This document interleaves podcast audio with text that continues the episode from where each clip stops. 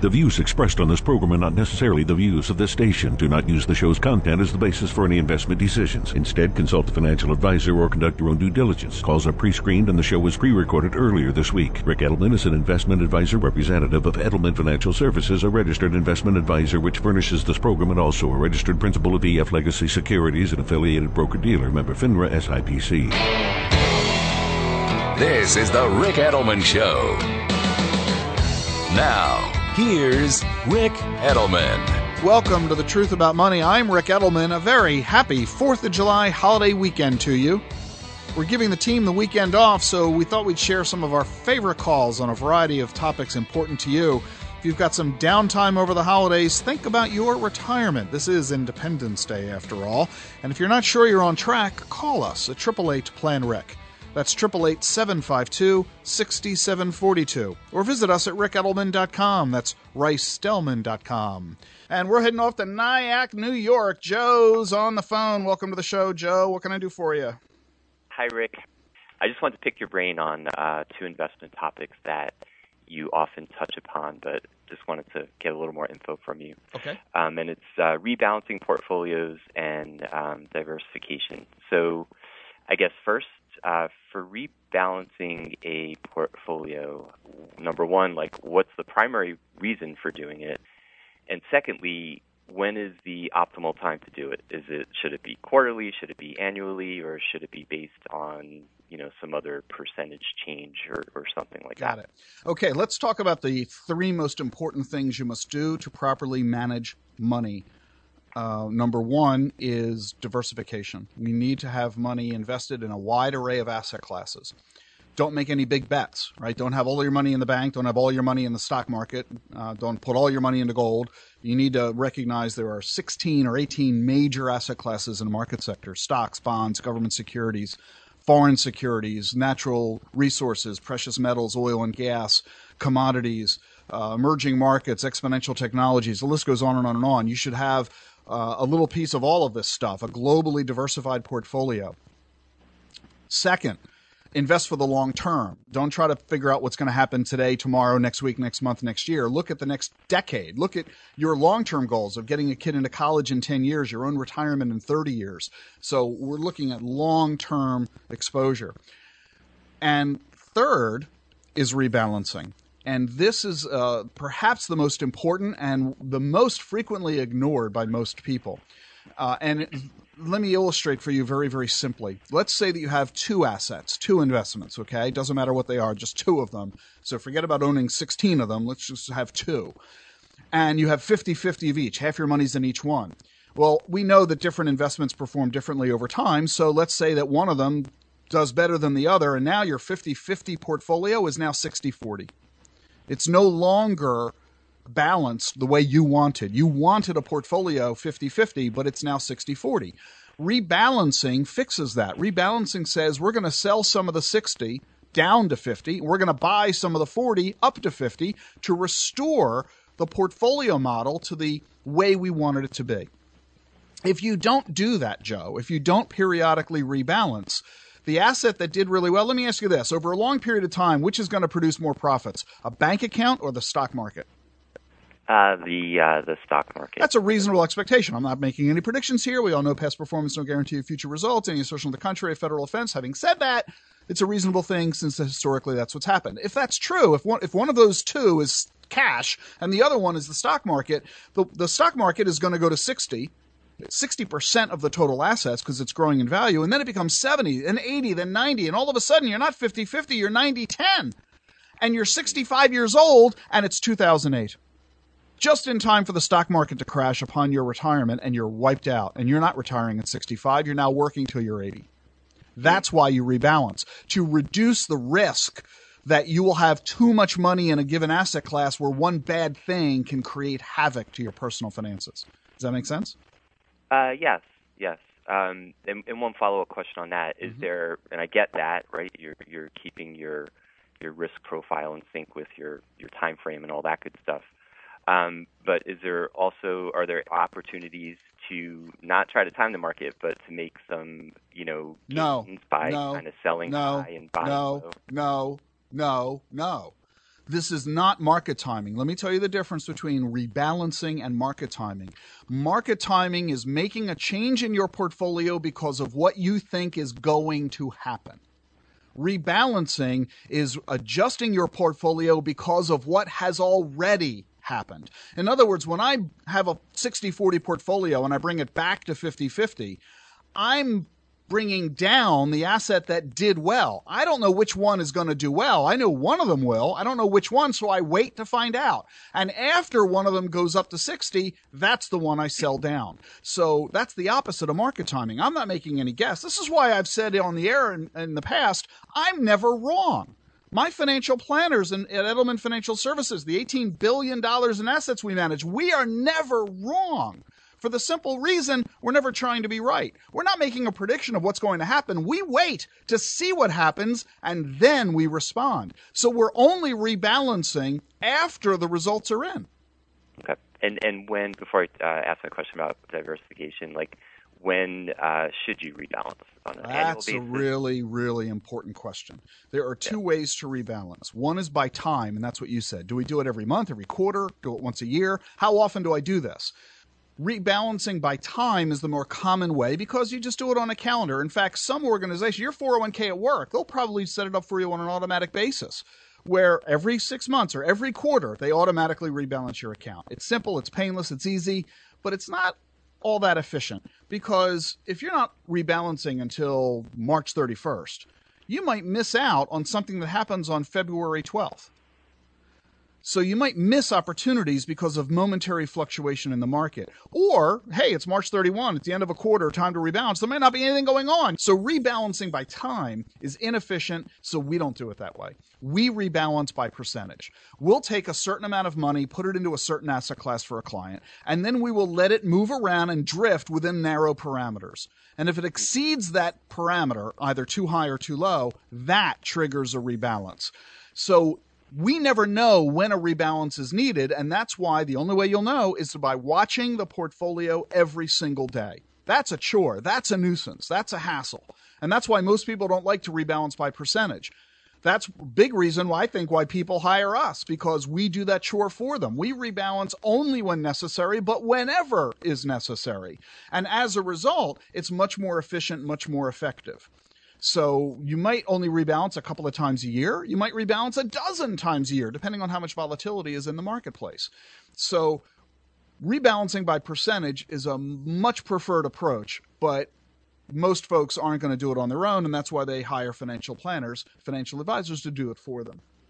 Okay. Do it one way or the other, Joe. Either do it by time or do it by percentage or hire someone to do it for you, but make sure your portfolio gets rebalanced. It's amazing how often we find people who have a huge amount of money in a single stock or a single mutual fund that they bought a gazillion years ago and they've never rebalanced it. And all of a sudden it's now 30% of their assets, 80% of their assets. They own a piece of real estate, their home or whatever, and it's the dominant part of their assets because they've never rebalanced their portfolio and they're therefore much riskier today than they ever would have been had they voluntarily chosen to do that let's say my, my time frame is, is pretty long term, like 10 plus years. And, um, you know, you said earlier that certain asset classes like equities are going to do better over the long run than something in the bank or cash.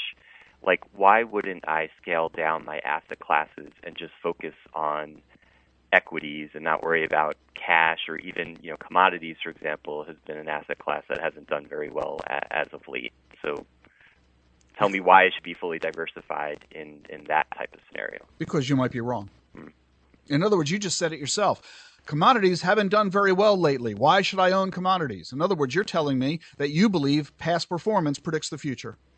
You just said you don't want to own commodities because they haven't done well recently.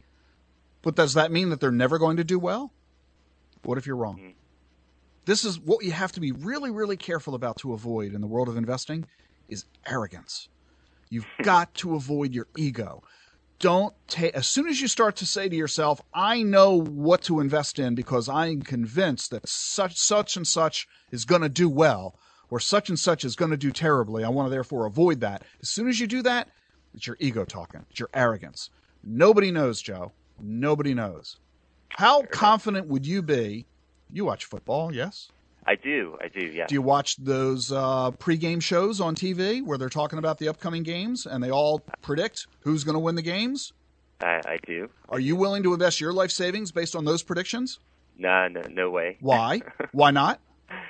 Well, because uh, you know sometimes they're right, sometimes they're they're wrong, sometimes they're really wrong. You know, it's. Uh, it's so, what makes you think that the guys making predictions about football are any worse than the guys making predictions about stocks? They're all the same. Yeah. That's the point. Nobody knows what's going to happen in the future. Forbes said it best if everybody were right, everybody would be rich. So you need to be diversified in case you're wrong. Now, having said that, the longer your time frame, the more risk you can afford, and the greater your risk tolerance, the more you can stomach. So, sure, if you're a young guy investing for 30 years, you shouldn't have a 50 50 portfolio. You should have a portfolio that is more heavily weighted to equities. That makes sense, but not exclusively equities. Okay, that, I guess that's the key. Is is uh, your balance is going to be more towards equities the longer your time frame, as long Right. as you have the stomach. So, for it. so here's what to do. Go to my website. Go to ricedelman.com. On the main page is our GPS, the guide to portfolio selection. And there you'll be able to uh, answer a bunch of questions. It takes two minutes. It's really fast, it's fun, and it's free. And it will show you, based on the answers to your questions, what your asset allocation should look like based on your situation. all right, great. I will I will do that. Okay. Thank you very much, Ric. You're very welcome, Joe. I really appreciate the phone call. I'm Ric Edelman. You're listening to The Truth About Money.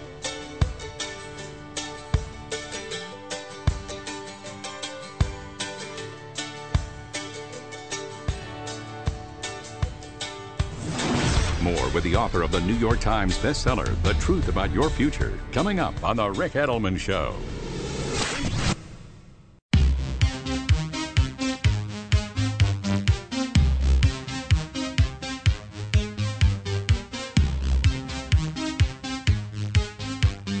It's the truth about money. Ric Edelman here. We're talking about whatever's on your mind investments, taxes, mortgages, insurance, college planning, retirement planning, buying houses, leasing cars. Triple eight Plan Ric. In the studio with me, Brandon Corso and Yolanda Waters, both financial planners with Edelman Financial Services. Brandon, you've got what, 20 years in the field? I have, and most of them are with you. And Yolanda, you're uh, 15 years. 15 years. Uh, Brandon's from our Fairfax, Virginia office. Yolanda from Conshohocken, PA. That's just northwest of Philadelphia. 13 miles outside of the city. And uh, two of our 42 offices around the country. And we're taking your telephone calls right now off to Raleigh, North Carolina, to talk with Karim. How are you? Welcome to the program. Hi, Ric.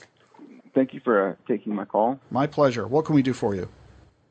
I'm looking forward to reading your new book, which is The Truth About Your Future, which leads to my question. So, you've talked a lot about how exponential technology can be disruptive to sectors and jobs. And I think of, you know, companies like Blockbuster, Borders, or, or Kodak, and how they were giants within their industries. Right. but they became too complacent, they didn't innovate, and they didn't survive. So, you know, just as innovative technology has wiped out these companies, they can also wipe out jobs. Yes. As you've mentioned before about Uber competing with taxi drivers. Mm-hmm. So now as I'm leading up to my question. So now that my oldest is in high school and he's preparing for college, I'm seeking your expertise again. So I have two questions. One is what will be the sectors or jobs that will be in high demand within the next five to 10 to 15 years? And also, what sort of courses or majors should they pursue in college to prepare them for these types of jobs, as you've been mentioning over these last couple of years, dealing with exponential technology? So let's let's talk about the astonishing level of changes that society is going to experience as a result of exponential technologies. It's a theme, as you know, Karim. We've been talking a lot on the radio show for the past several years. It's the focus of my new book, uh, "The Truth About Your Future," and what it comes down to is that a great many existing occupations are going to be destroyed over the next couple of decades because of automation and robotics. And isn't all bad news, however, because it means we're going to create a great many new jobs. I'll give you a couple of very simple uh, examples. When's the last time you ever talked to a travel agent? Long time, right? Yeah, it's been a while. And it's because you go online to buy your airline tickets and book your hotel room. So travel agents have been dwindling in the number of jobs that exist. Well, that's not a total crisis because travel agents never made all that much money. The average travel agent in this country makes about $35,000 a year. It's not a very lucrative position in the first place. So, and those jobs are disappearing because of automation. On the other hand, do you have a smartphone? Yes. So do 98% of all adult Americans. 10 years ago, that product did not exist. It's hard for us to remember that, that 10 years ago, the product didn't exist. And yet today, 98% of all adult Americans own one. And guess what? We now have 300,000 people in this country working full time developing apps for your smartphone. Average income, $100,000. And an awful lot of those people used to be travel agents. In other words, yeah, these people got disrupted. They lost their job due to technology, but found themselves able to get a job thanks to technology. And that's what the uh, data tells us is that technology is very disruptive, but it also is beneficial in a great many areas. But the key word is disruptive because we want to make sure that we are in the fields that are going to grow as opposed to the fields that are going to become obsolete. So, what can they study in college? There are four major themes that I talk about in The Truth About Your Future. A lot of subjects, a lot of chapters in the book about college and careers. And there are four major themes thinking, managing, creating, and communicating. Those are the subjects you want to have your children and grandchildren study in college because those will be largely immune to technology. In fact, they will exploit technology rather than being uh, eliminated by them. So, thinking, managing, creating, and communicating. In my book, in fact, I list the 171 jobs that are likely to disappear over the next 10 years, according to a study by Oxford University. So I actually list the 171 jobs that are going to disappear and the 175 jobs that are likely to survive the technological innovative environment that we find ourselves in. So if you want to know is your job safe, is your career a good one to get into or stay in, pick up a copy of The Truth About Your Future and you'll uh, be able to see where your job sits in that spectrum. Okay? Great. I'm Ric Edelman. Do your children or grandchildren have student loan debt? According to a new study from the Student Loan Report, a poll of 2017 graduates, 28% incorrectly believe that they can have the Department of Labor forgive all or part of their loan. One out of four think they can just walk away. They're wrong. 53% think that there's a fee to consolidate their various student loans. That's wrong too. It's a free service, and a lot of uh, college graduates get scammed by paying fees to consolidate. And yeah, 55% regret taking on so much student loan debt. 20% think that there's no negative consequences for the cosigner if they make a late payment. All that's wrong. Talk with your college graduates. Make sure they understand how their student loans really work. You need our help? We're happy to provide it. Have your students and graduates call us. 888 Plan Ric. That's 888 752 6742 or online at ricedelman.com.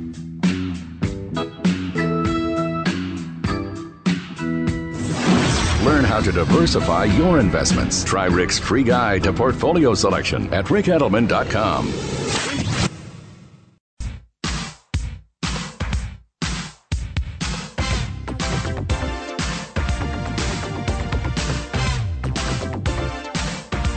I'm Ric Edelman. You're listening to The Ric Edelman Show. Brandon Corso, Yolanda Waters, both with me here in the studio, financial planners from Edelman Financial Services. We're heading off to Staten Island, New York. Frank's with us on the telephone. Welcome to the show, Frank. How can we help you?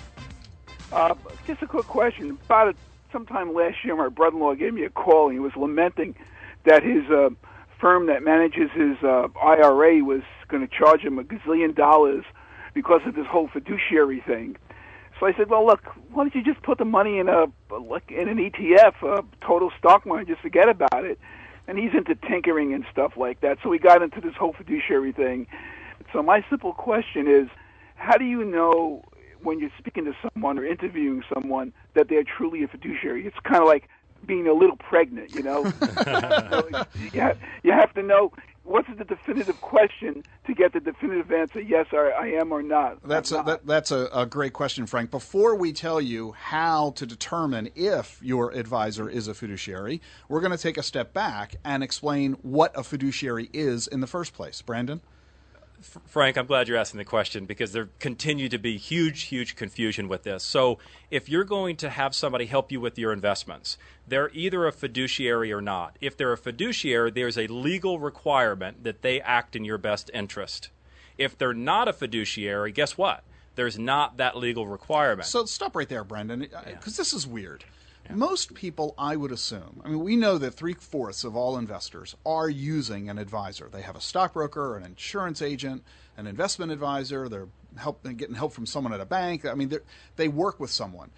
I'm convinced that most Americans assume that whoever it is they're working with is acting in their best interest. And you're saying that's not the case. It's not the case. I, I, couldn't agree more. I mean, if you think of other professions, if I go to a doctor I'm going to assume that they're going to do what's in my best interest, and somewhere there's some a legal requirement that they do so. Lawyers as well, accountants as well. But it's never been the way our business has been set up. And so if you're not a fiduciary and you're what's called a registered representative, meaning stockbroker, meaning stockbroker, insurance agent, you're required to give advice that is suitable for the client at the time of the investment. So we've been big fans of some type of fiduciary requirement. So the bottom line is, Frank, to your point, there are lots of people in this industry offering advice to consumers, offering investment recommendations to consumers who are not fiduciaries. So, Yolanda, how do you know whether or not your guy is a fiduciary? Your guy or gal uh, should be able to furnish you Form ADV, uh, which would indicate that they are fiduciaries. What's Form ADV? It's a federal disclosure document required by the SEC. And, and Frank, you mentioned something I think at the beginning of the conversation that you felt. How do you ask? Do you really ask your advisor, "Are you a fiduciary?" Is that an uncomfortable conversation? To heck with that. You flat out ask the question, and any advisor should expect it. It's not going to be the first time that they've been asked that question. And when they answer, they sh- if they say yes, I'm a fiduciary, then they give you their form ADV. And in fact, you shouldn't even have to ask. By law, we're required to hand it to you when you're a new client and offer you a, a, new updated version on an annual basis. So they either are or they aren't, and you simply ask, and they should provide you their Form ADV. Uh, elaborate, Yolanda, what does this Form ADV reveal?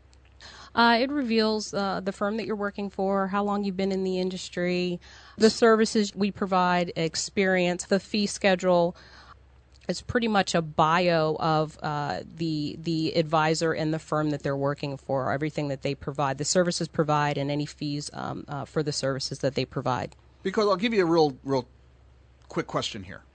Have you ever bought a life insurance policy, Frank? Oh, sure. I, I actually have a few. Okay, so let me ask you this quick question: What was the commission that the insurance agent earned when you bought that policy? Well, I guess there was none. Wrong. Uh oh. wrong. I mean, horribly wrong. Okay. I mean, horrifically, horribly, terribly wrong. I mean, it is just so wrong. Way wrong. Answer. It's just hard to actually really figure out. You gotta be kidding me. How wrong that that really was, um, and yet everybody gives the same equally wrong answer. Nobody knows. No consumers, I believe, would be able to effectively or accurately answer the question how much commission did your insurance agent receive for selling a policy?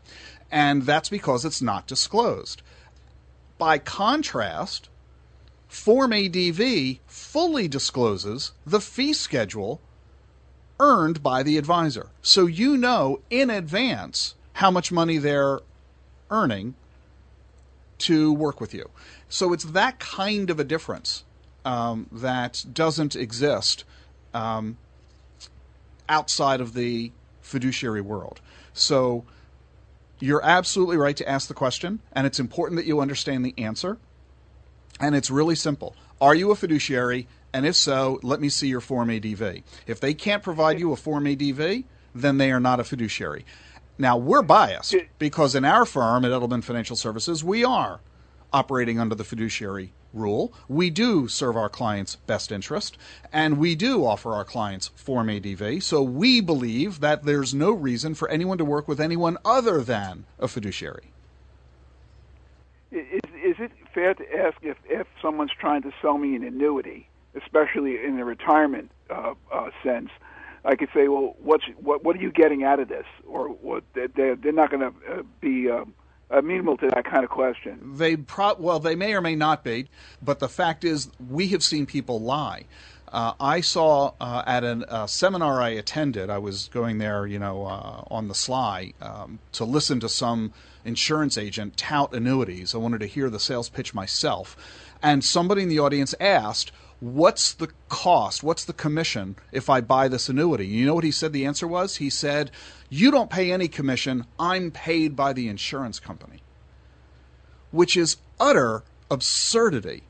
How could the insurance company pay him unless you bought the annuity? Where did the insurance company get the money to pay him? They got it from the purchase price of the annuity itself. So we've seen some really underhanded activities by uh, people in this industry when they don't act as a fiduciary. So it's a simple question to ask. It's an appropriate and fair question. I want to go back to something, Brandon, that you said a moment ago, because it kind of it, it kind of caught my ear a little bit. You said that if you are not acting as a fiduciary, the standard is something called the suitability standard which means that the advice they give you, the product recommendation, has to be suitable at the time of purchase. Explain the difference between that and the ongoing obligation of a fiduciary. Oh, it's I think it's huge because if you think of financial planning, and I don't care if you're talking about insurances, long-term care, life insurance, disability, health insurance, estate planning, college funding, investments, retirement, it's not as if people have to make a decision on these topics and then you're done. That's just not it's just not the way financial planning works. Things change in people's lives. They might have new children or new grandchildren. You may enter retirement or have job changes. And so all of those areas that people address when they do financial planning, it's a process that you you frequently have to revisit. And that's what the fiduciary does. That's why if you have an ongoing relationship with an advisor, you call him or her, you sit down with them, and you address it and you update it. And so the opposite of doing all of that, staying current, means that at one point in time, you make some type of decision that some registered representative or insurance agent says is suitable, and then you're done. Something could happen six months after that that makes it no longer suitable. So, talk about, uh, Yolanda, those annoying letters we send every three months to our clients. Yeah, we send out uh, these uh, letters out to our clients, and, and, we're constantly checking and making sure nothing has changed uh, in their uh, in their finances, in their life, just in general. Uh, and it does uh, it does allow them to, if something has changed at that time, be prompted. Because at times when, when you're you're living life and, and dealing with life's issues, you forget to call or or to say, hey, that does affect me from a dollar standpoint or from an estate planning standpoint point. So when that letter is, uh, they, they receive it, it does prompt them to call and, and, and we can have a further discussion. So every three months, we're saying to our clients, have you, has your income changed? Has your occupation changed? Marital status changed? Has your health changed? Has your attitude changed? Because we want to revisit the advice we gave you three months ago to make sure it's still valid and current and in your best interest today, like it was three months earlier. Let me ask you this, Frank. Is the guy who sold you your car a fiduciary? I, I, doubt it. Yeah, I mean, we all know that, right? We all know the guy selling yeah. us a car is not, he's acting in his best interest. He wants to sell you the car. So if you walked right. up to him and said, Man, I just love sports cars and I really want a Corvette because I love to drive fast and I love to drive on open roads and I can afford this car. And the guy said, Yeah, I recommend this Corvette and I recommend that you get uh, the automatic instead of the stick.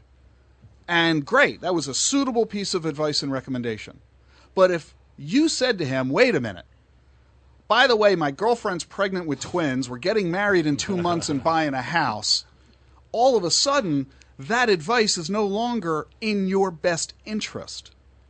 Right? Yes. yes. That's the difference between a commission based salesman acting on suitability as opposed to a fiduciary acting in your long term best interest. Which means I'm not going to tell you to buy a Corvette, I'm going to tell you to buy a minivan. Oh, okay. Hmm. So there you are, Frank. That's the answer to the question. Are you a fiduciary? Yes or no? If the answer is no, go get someone who says yes. Thank you so much for your help, Ric. You have a great day now. You too. Thank you, Frank, so much for calling. I'm Ric Edelman with Brandon Corso and Yolanda Waters, taking your telephone calls at 888 Plan Ric. That's 888 752 6742.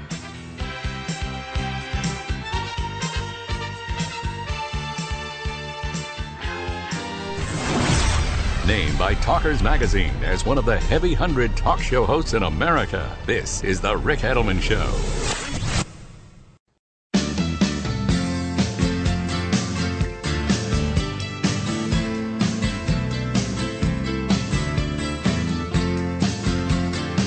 It's the Ric Edelman Show, Triple Eight Plan Ric, online at ricedelman.com. We're going to take some telephone calls, and joining me are two of the financial advisors from my firm, Brandon Corso and Yolanda Waters, helping me to make sure that we give you the answers to the, uh, the questions you've got coming to us. We're talking with Al. He's in Patuxent River, Maryland. Tell me, Al, what's on your mind? What's your question? Well, I've a question, Ric, about uh, investing and where hobbies might fit into that plan. I I collect coins. I've got friends who collect guns or decoys, fine art, antiques. Where should one or should one fit that into their investment strategy? Do you, Brandon, have clients who are uh, collectors? I do.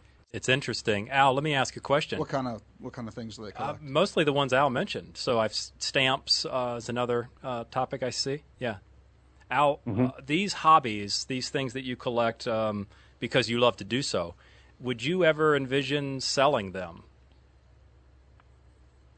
Eventually, but uh, that would be a very long term. I, I heard hesitation. Yeah, see, that's that's the key. You know, I had a client once who he collected uh, wine, and I asked him when are you going to sell it, and he said, "Sell it. I'm going to drink it." I was like, "Well, then it's not an asset." so that's a really key question. So, are you willing to consider the sale of this to uh, generate income for you in the future? I am. Okay, then it counts as an investment uh, and an asset, which is a key point. Yolanda, have you have clients who are collectors? Yes, I have quite a few clients that collect art, and I have one that uh, collects uh, a lot of wine. So and they often leave them as a legacy to children and grandchildren. Let, let's talk about. We know the obvious advantages. One is you get a tremendous amount of enjoyment out of whatever it is you're collecting. I mean, I don't think anybody gets really excited about their mutual fund prospectuses, um, but there is a lot of enjoyment out of whatever item it is you have a hobby uh, in collecting. Uh, and many people feel that they can make a lot of money by shrewdly purchasing because they're knowledgeable about a given field. So we're not going to bother talking about uh, the benefits. Let's instead talk about some of the negatives. What are the risks or disadvantages of collectibles, Brandon? A big one is safekeeping, right? So if you have gold coins, as Al mentioned, he collects um, stamps, wine. These are things that can be destroyed. They could be stolen, and so safeguarding uh, is a big important issue with any collectible.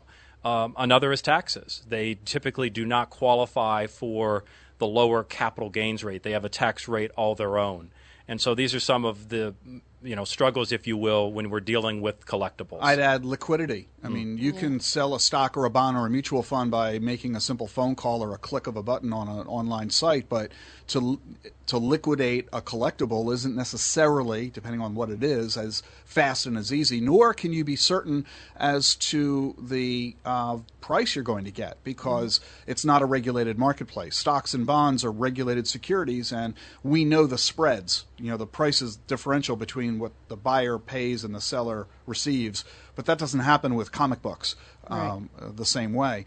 Uh, and then there's the biggest problem, according to the FBI, is fraud. Uh, the fact this is particularly acute in sports memorabilia, where the FBI says upwards of 60% of all sports memorabilia are frauds. Um, so that signature that you bought on that baseball card, the card is fraudulent, and so is the signature. And what you paid a lot of money for isn't worth anything at all. So uh, those are the negatives associated with it. And for those reasons, we do want to put a limit as to how much of your net worth you're placing into uh, the category of collectibles. It varies dramatically depending on your overall financial circumstances, but I would get nervous if the value of your collection exceeded 20% of your net worth. Um, mm-hmm. And that number of 20% is a very big number, meaning you'd have to be very wealthy before I would even tolerate that number. For more, for most mere mortals, 5% uh, would be a more reasonable number. So um, it's certainly fine. It's a non correlated asset, it's separate from the financial markets. You have to know what you're doing. You have to be willing to spend the time. You have to love it. Uh, and if you meet all of those criteria, uh, go ahead, have fun. All right. Well, I appreciate the uh, advice and the the restraints on uh, exactly how to rein in my hobby. You're very welcome, Al. There's a chapter on collectibles in my book, The Truth About Money, that you might find of value. All right, will do. Thanks very much for the uh, telephone call. Hey, um, do you have? Uh, uh, this, oh, I don't even know where to go with this because it's so frustrating. People get so annoyed at this. I know what you're thinking. Your kids are out of college. Good for you. Finally, the economic burden is gone. You know, it's that old Jewish joke when does life begin? When the kids are gone and the dog dies. Right? And so near here you are. Both of the above has happened and you're finally enjoying yourself. Those college tuition bills are behind you. The weddings are paid for. All the financial burdens are gone. Well, I got bad news for you. According to the Pew Research Center, 61% of parents, 61%, 6 out of 10, who have adult children, kids in their 20s, 30s, 40s, 50s. Do you have children in their 50s? That means you're in your 70s, maybe, or 80s. Do you have children in their 40s? 61% of parents have helped their adult children financially in the last 12 months. I'm not just talking about boomerang kids, you know, they graduate college and move back home for a couple of years. I'm talking about your children in their 40s and 50s who suffer marital issues, health issues, job issues, economic issues, medical issues, and they need your help. Has your financial plan taken into consideration the possibility that you might need to provide funding to adult children? Talk with us to learn more. 888 Plan Ric. Let us show you how we can help you and your kids. 888 752 6742. I'm Ric Edelman. You're listening to The Ric Edelman Show. In the midst of the opportunities and the pitfalls, it's best not to go it alone. I guess that's my fundamental message.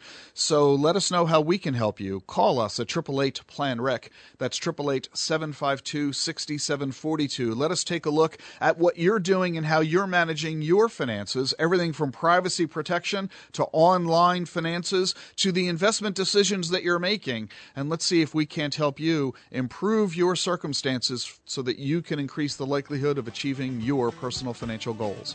888 Plan Ric, that's 888 752 6742. Or visit us online at ricedelman.com. That's ricedelman.com. Stay with us for more when we come back here on The Ric Edelman Show.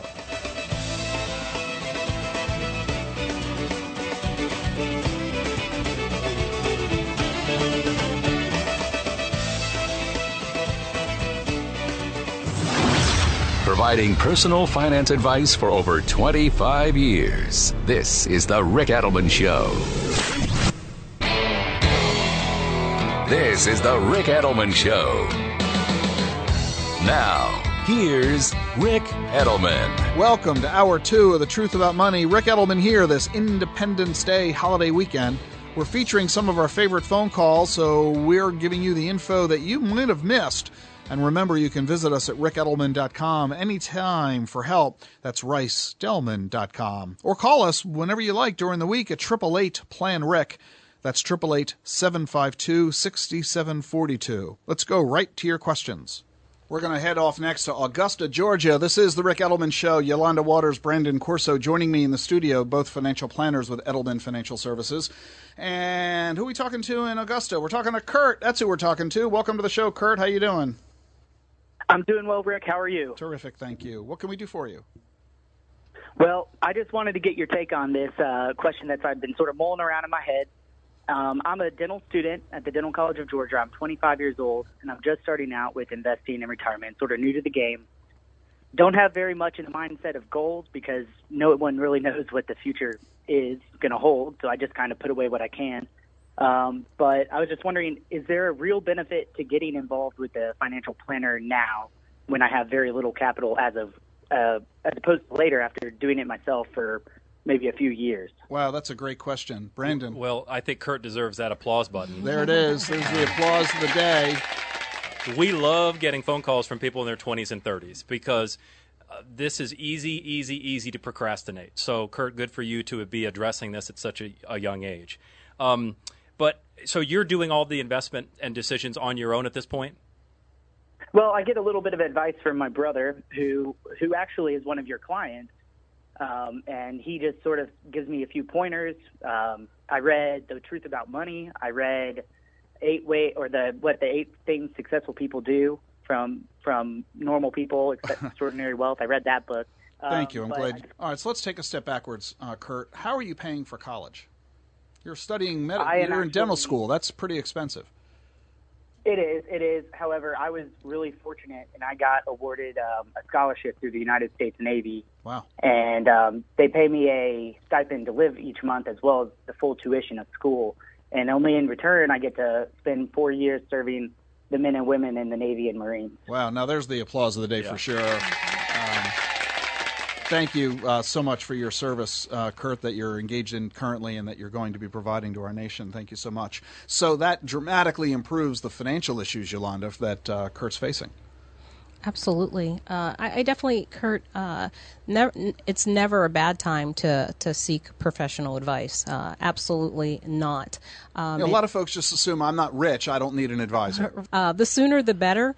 Um, if, if you talk to people um, uh, way older than yourself, they'll say, you know, their regrets were they didn't start sooner, and you're right at the ground floor starting today. Well, actually, before that, I would say it's never a bad time to engage a, a financial planner uh, to understand what your current situation is and, and the changes that you're going to have over the next several years.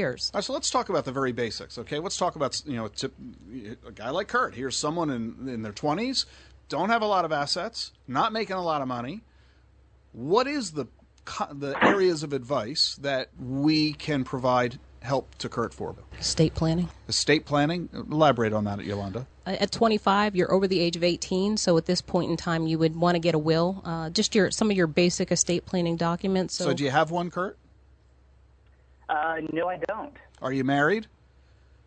No, sir. So if you die, what happens to your stuff? Well, um, when I set up my accounts and when I set up my life insurance and and whatnot through the military, I just gave it all to my mom. So if I if anything bad happens, she's gonna get it, and uh, she can do what she wants. Is he necessarily correct about that, Yolanda? Is his mom, if he doesn't have a will, is his mom necessarily going to get everything that he owns? That's not necessarily true. No. Why not? Okay. Uh, it, it, really it's going to depend on uh, state law, but um, you know he's he would die intestate, so at that point in time, it's going to fall on the states to make a determination as to who's going to get. And he did mention he has a, a brother as well, so they're going to look at those laws. So, Kurt, if your goal is to have your mom be your heir, you need a will that says so. But it even goes beyond a will. What happens if he gets injured and he's incapacitated, unconscious in a hospital? What happens, Brandon, if he uh, can't express his wishes for, regarding medical treatment. There's a problem because you need those legal documents to help, um, presumably parents, or in Kurt's case, maybe a brother, make that decision. So, Kurt, you need a living will, you need advanced medical directives, and without that, you know, think of yourself, uh, God forbid, as terminal. Um, if you're on life support, if you're on a ventilator, if you haven't talked to your parents or your family or put legally in writing how you would want to be treated, they're going to be probably very conflicted. They're not going to know what would Kurt want, and so it's very important to have those documents done. So it's a really relief to the family again if that were to occur. So estate planning is necessary for Kurt to spend uh, attention on. What's the next thing he's got to pay attention to? all different types of insurance. And so we need to make sure that he has, from the very bottom up, he has health insurance, uh, disability. Um, so we have to protect against things that can go wrong next. What's what comes after insurance? Uh, making sure that your emergency fund is adequate. Uh, so um, you're looking at what your expenses are and having at least a multiple of that, starting out maybe at six months and growing that as time goes on. So do you own a car, Kurt?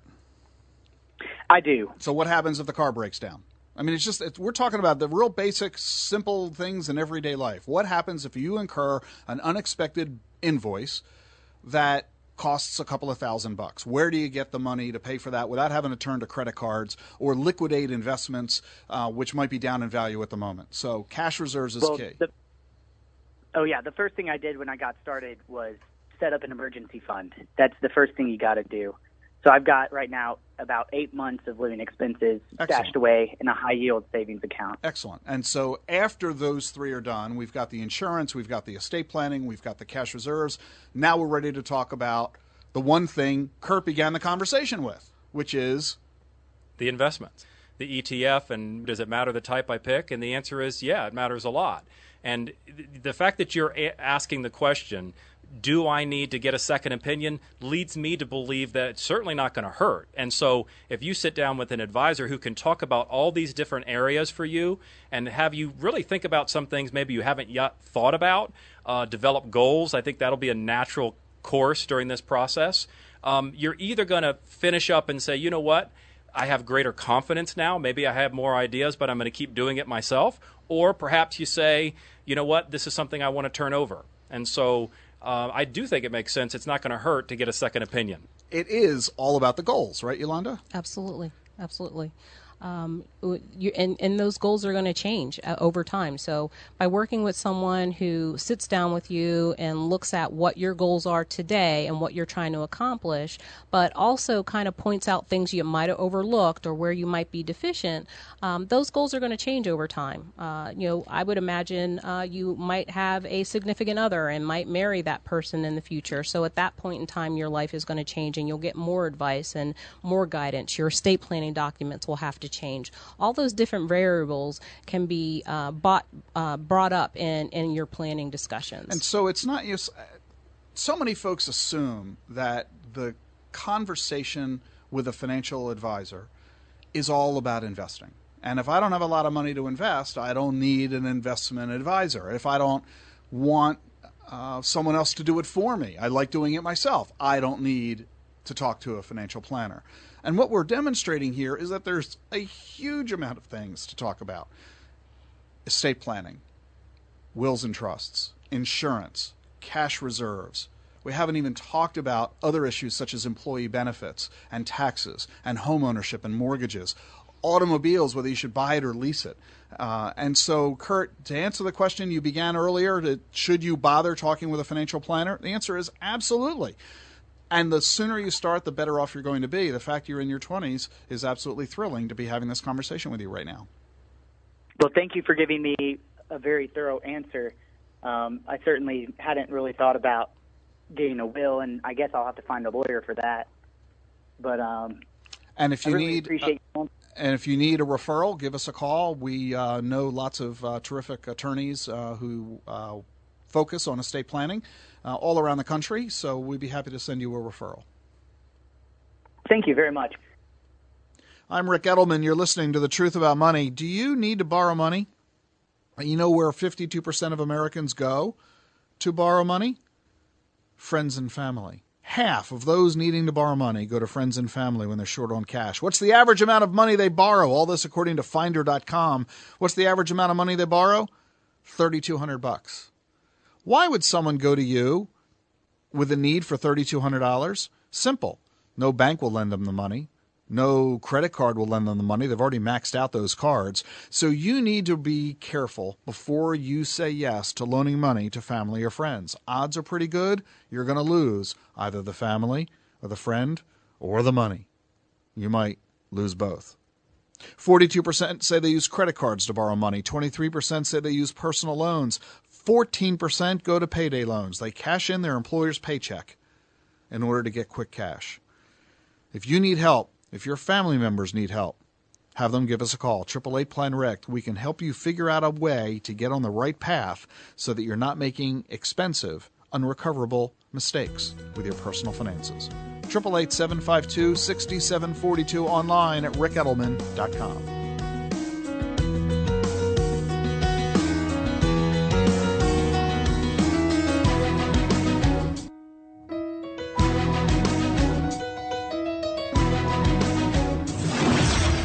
wealth of information on personal finance, go to the education page at ricedelman.com.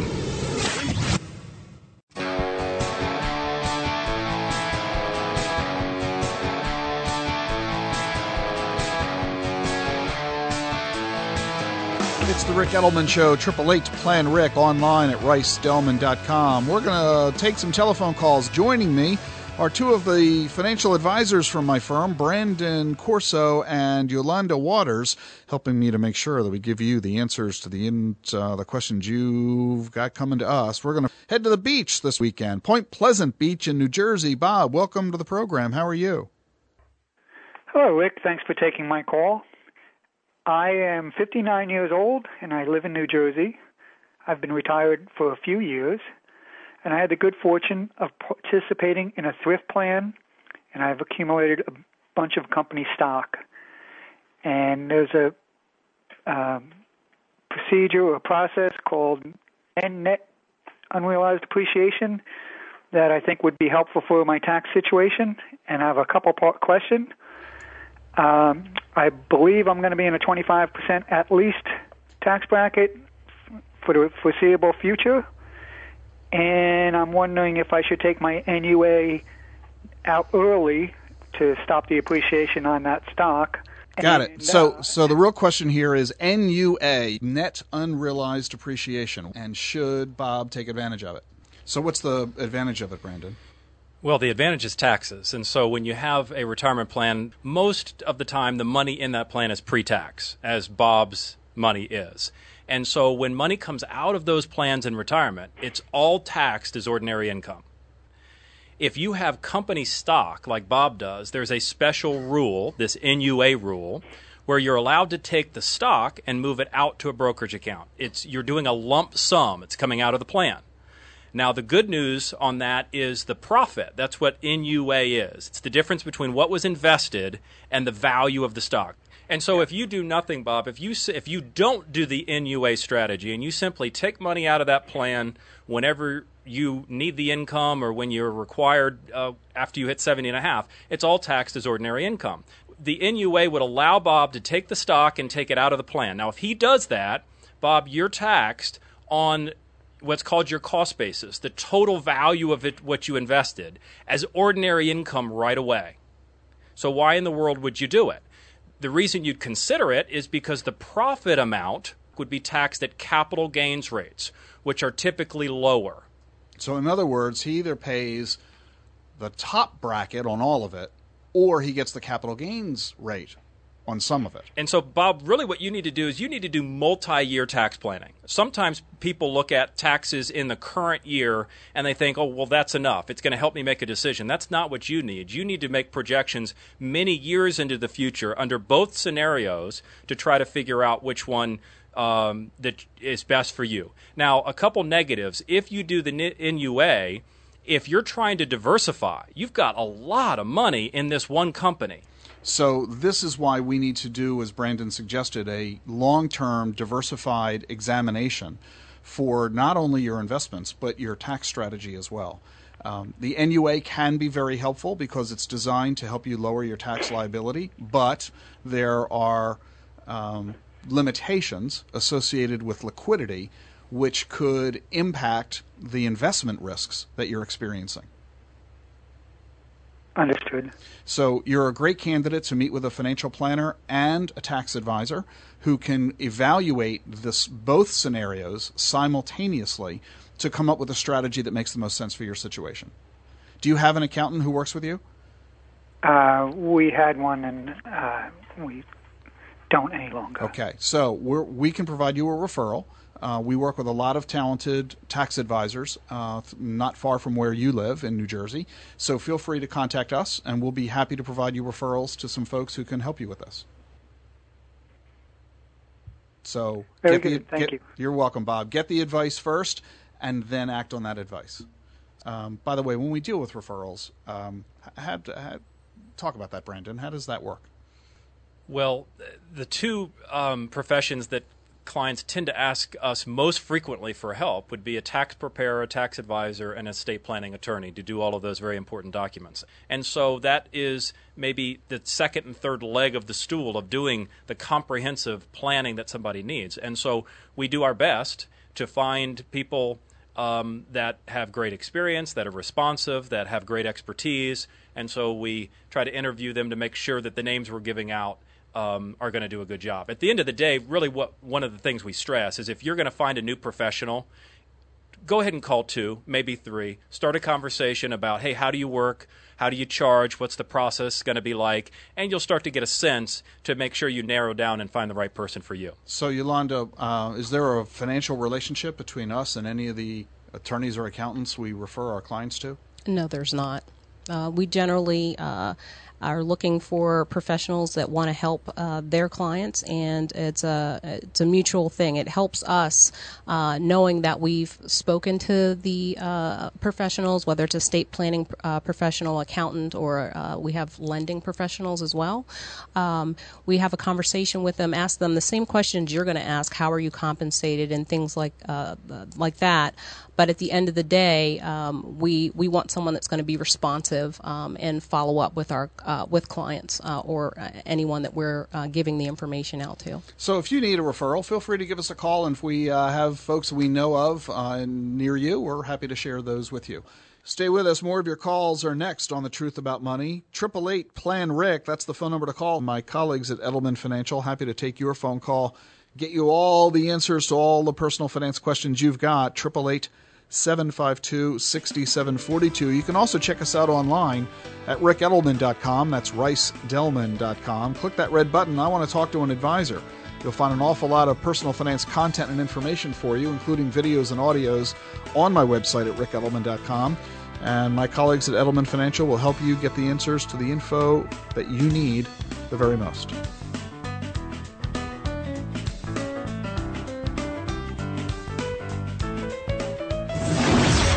For free articles on personal finance, sign up for Ric's email update at ricedelman.com.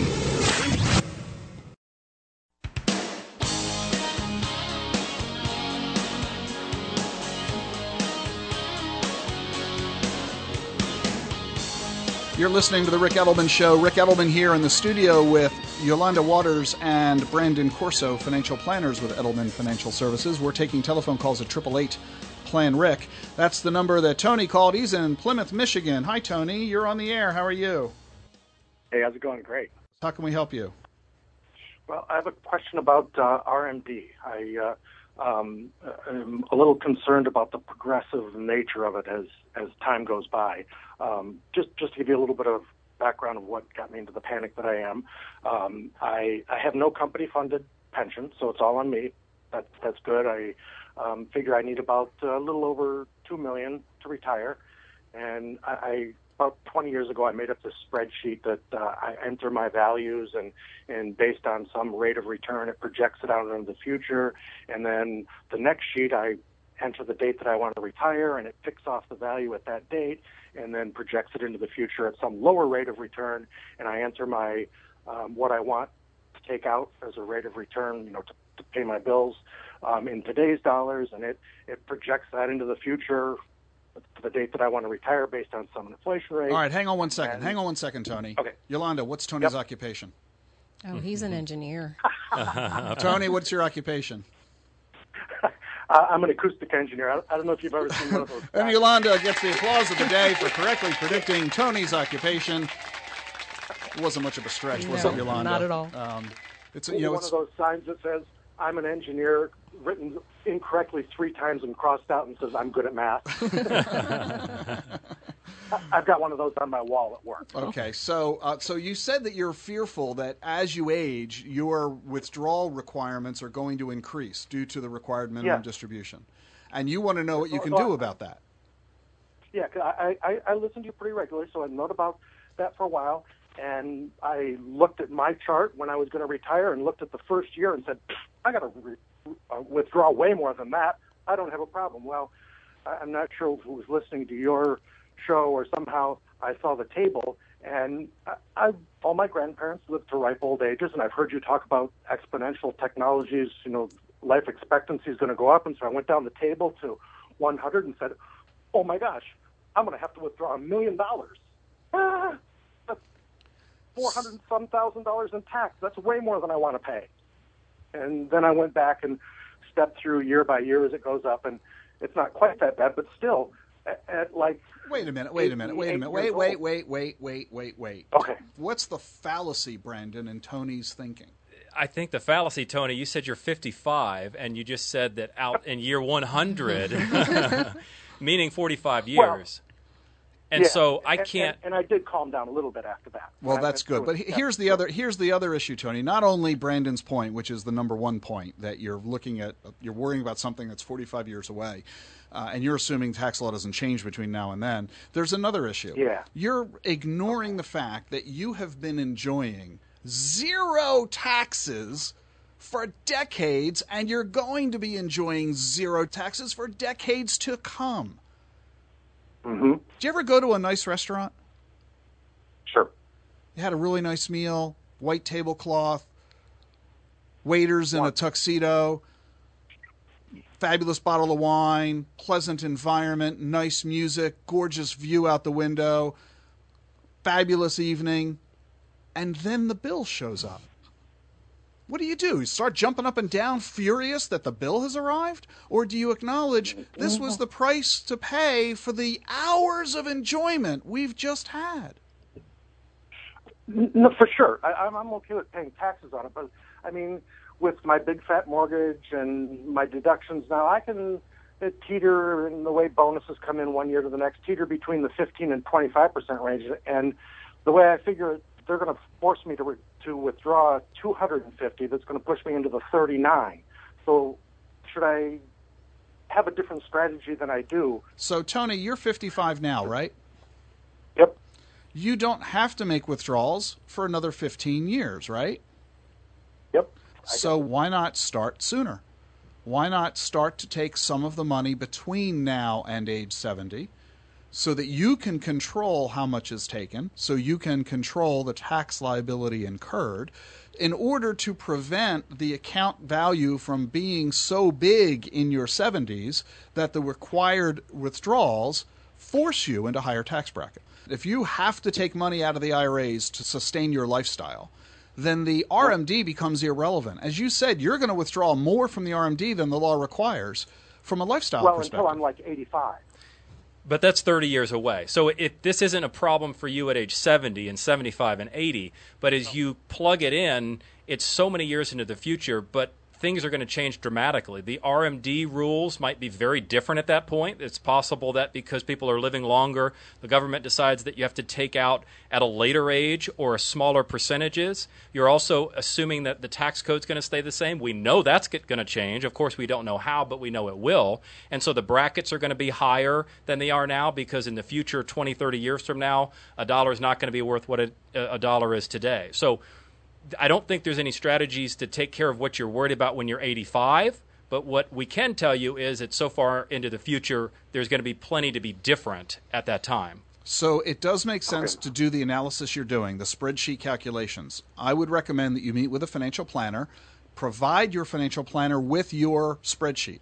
So the planner can analyze it to see if your spreadsheet is accurate or not, or allow the planner to develop their own spreadsheet because that's what we do all the time. We have our own processes and methodologies and software that we use. So instead of using yours, we'll just show you what our calculations produce so that we can verify for you if your assumptions are correct and if your output is accurate. And we can tell you what strategies are available that you might want to consider that could help avoid the concern that you're expressing.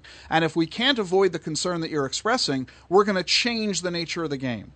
In other words, instead of fixating on the fact that your taxes are going to be exorbitant once you're age 85, let's instead focus on the fact that you have the income you need to support yourself in the lifestyle you want for as long as you're going to live. And if that occurs, who cares what the taxes are?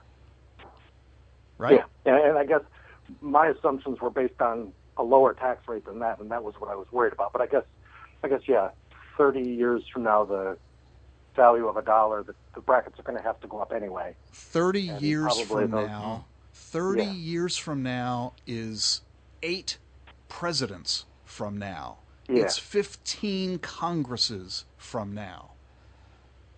Can we really pretend that we know what's going to be going on at that time? Yeah. Yeah, you're worried about stuff unnecessarily, Tony. Bottom line is, you're in excellent financial condition from what you're describing. I mean, if you're not only worried about this when you're 85, you're in great condition. So let's focus on the accomplishments and successes you've established to secure your lifestyle. Let's emphasize that and just acknowledge that the taxes is nothing more than the bill after a great meal. Okay. Tony, thank you so much for calling. Thank you. So I want to ask you this question. Do you remember 2008? Do you remember the credit crisis of 08 and the terrible uh, demise of the stock market at the time when the stock market fell 65% in value over about a year and a half? Do you remember what caused it? It was the housing crisis. Do you remember what it was like to be able to buy a house and apply for a mortgage and be given a mortgage without any regard to your income, without any regard to whether you had any assets, and without any regard to the value of the house.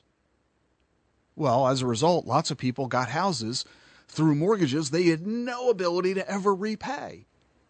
And when in fact interest rates started to go up and those mortgage costs monthly rose, people in fact defaulted on their mortgages, and so many millions did that the mortgage industry collapsed, and along with it, by extension, the stock market.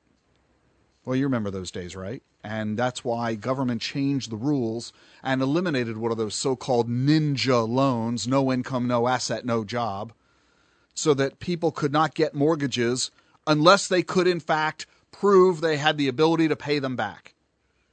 Well, those days have returned. You Gotta be kidding me. Yeah. No, no, no, not in the mortgage arena, not in the context of buying a house, but in the context of buying a college degree. Yeah, the federal student loan program asks virtually nothing about your income, your existing debts, the amount of your savings, your credit score, or your ability to repay. And it's virtually impossible if you do default on that loan to get it wiped out in bankruptcy. At least in the housing crisis, when someone lost their house, that's all they did. They lost their house. But you can't get away from the student loan debt even if you file bankruptcy. It's an unconscionable situation. And as a financial planning strategy, what it means for you is this do not assume that merely because you can obtain the student debt needed to go to college, that it's the proper thing to do. Any more than back in 08, the fact that they gave you the loan doesn't mean you should have bought the house.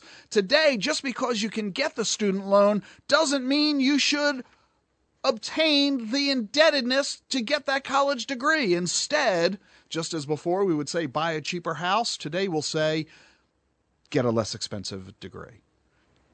If you need help with this, call us at 888 Plan Ric. Don't have happened to you in the world of college what happened to millions of people regarding their mortgages and homes.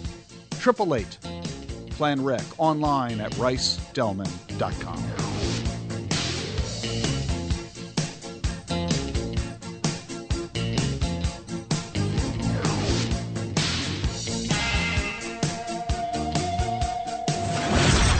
with the founder of one of the nation's largest independent investment advisory firms. Coming up on The Ric Edelman Show.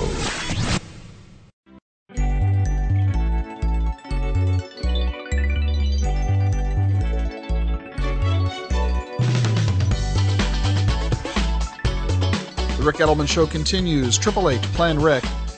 Triple eight 752 6742. You can also check us out online at ricedelman.com. That's ricedelman.com. Click that button. I want to talk to an advisor. You'll find an awful lot of personal finance content and information for you, including videos and audios on my website at ricedelman.com. And we're ready to help you, uh, help you with your investment management, whatever it is you happen to be needing. Just like we do for about 30,000 other families and individuals just like you. Uh, let me ask you a question. Have you ever experienced a major life event? Well, how would you even define that? Well, um, you know, birth or death of uh, a family member, change in job, change in marital status, moving, uh, major change in income or expenses, uh, assets or debts, uh, health, uh, any major life event. Have you ever incurred one? Um, of course you have. We all have. Well, let me ask you this. Has that life event affected your finances? I'll bet it did. And when it did, did you review your retirement plan? According to a recent survey published by Pension Benefits, 53% of those surveyed who have experienced a major life event that impacted their finances did not review the impact of it on their financial plan. That's crazy. You need to recognize that any major life event you occur, your daughter's announced she's getting married, your son just got accepted to MIT, you need to go review your financial plan. You got a life event? Call us anytime, 888 Plan Ric, or 24 7 online at ricedelman.com. We're going to continue with our telephone calls. We're heading off to Newport, Rhode Island. Sharon's with us on the phone. How you doing, Sharon? Hi, good, thanks. Thanks for taking my call. You're very welcome. How can we help? Um, I would say about a year ago, uh, my sister um, sort of introduced us the, to the idea of self-directed IRAs and purchasing a rental home through them. She's a, a real estate lawyer in Indiana, so um, she, she's been there a long time. But we live up, up in uh, in Newport, Rhode Island, so you know, the housing market and everything is a little bit different. But we've had a hard time trying to find um, both a financial uh, analyst, I guess, and a tax person to help us with. I nobody in our area seems to have any sort of knowledge about it. Okay. Let me tell you why you should not invest in real estate in a self-directed IRA. First okay. of all, you cannot borrow money to purchase property inside an IRA. You have to pay cash. And when you purchase the property, you have to operate the property strictly from the assets inside the IRA. So if you run into maintenance and repairs, or you lose a tenant and you don't have the rental income to pay the property taxes, you can't pay any of the bills yes, out of money correct. other than inside the IRA. Let me take it a step further. Because it's an IRA, you have to withdraw the money starting at age 70 and a half. Well, a house isn't a liquid asset. You can't liquidate the living room to create the cash necessary to make the required minimum distribution. So, what are you going to do when the time comes to sell the asset to generate the income necessary to pay the taxes? It creates a massive tax burden that would not have existed had you not been investing inside the IRA. I'll take it a step further. When you finally do find a custodian willing to manage the account, and they do exist in the country, you're correct, they're going to charge you typically 1.5% per year. That's a yes. fee that you could avoid had you not done it inside the IRA. When you finally do generate the profits, because the house grows in value as you're expecting it to grow, and the rental income is profitable as you're expecting it to be, because if you weren't expecting either one of those, you wouldn't be doing it in the first place. Those profits are all going to be subject to taxes at your maximum tax bracket. Ordinary income, because it's inside of an IRA. You lose depreciation, you lose amortization, you lose capital gains treatment on the profits. Why are you wanting to do this inside of an IRA? It makes no sense. In fact, it makes such little sense that that's why virtually nobody's willing to do it. That's why you haven't been able to find anyone. Because everybody says, this is dumb. Doesn't make any sense. So I'm not saying don't buy real estate. Since you do want to buy the real estate, just don't do it in the IRA. Okay? Okay. Glad we were able to be of help. I know it's not the answer you wanted to hear. Um, well, you, uh, we need to know all sides. Indeed, and I'm glad you're doing as thorough a level of due diligence as you are, uh, and a level of research, so that you're not um, going to be surprised. Perfect. Okay. Uh, one of the biggest subjects people want to talk about is retirement planning, and that's why we've got this seminar we've been doing for quite a while, but it's going to be soon coming to an end. So if you haven't been to our seminar, Planning for Retirement, you need to uh, take advantage of it while you can. It covers three essential topics protecting your IRAs and retirement accounts, making sure you're managing the money the correct way, making sure you're generating the income you need from them in retirement. Number two, Social Security, how to make sure you're getting the most you can from the benefits allowed to you. And third, beneficiary designations. Your IRAs, your retirement accounts at work, insurance, annuities, make sure that your heirs are the errors that you intend and not accidental errors by doing it wrong or not having revisited it since you opened those accounts. All three of those subjects are the focus of this uh, seminar. Just $15 a person, 25 a couple, and you can register online at ricedelman.com or by calling 888 Plan Ric. You're listening to the Ric Edelman Show. Do you know there are 10,000 people turning age 65 every day in the United States? By 2030, according to the Census Bureau, there will be 72 million Americans over the age of 65 across the country. And there are already 43 million people providing care to their elder family members. Is that you or someone in your family? It's not enough that someone in the family needs care. You know who else needs care? The caregivers themselves. Yeah. So, and what about people who don't have members of the family able to provide help? Well, now there's a new web service it's called Elder Concierge. And there are a variety of web services that can help hook you up with someone able to provide elder care services, either on a regular ongoing basis or just as a respite to allow the family caregiver time to take a break. They charge typically 30 to 70 bucks an hour, something you might want to consider. You can easily search them online for a elder concierge service in your neighborhood. I'm Ric Edelman. Thanks for spending part of your holiday weekend with us. We're back next week, and I'll answer all your questions.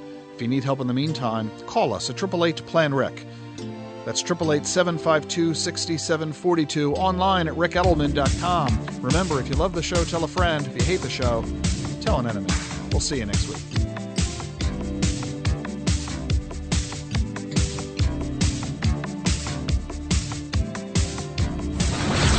Get the truth about money every weekend on The Ric Edelman Show.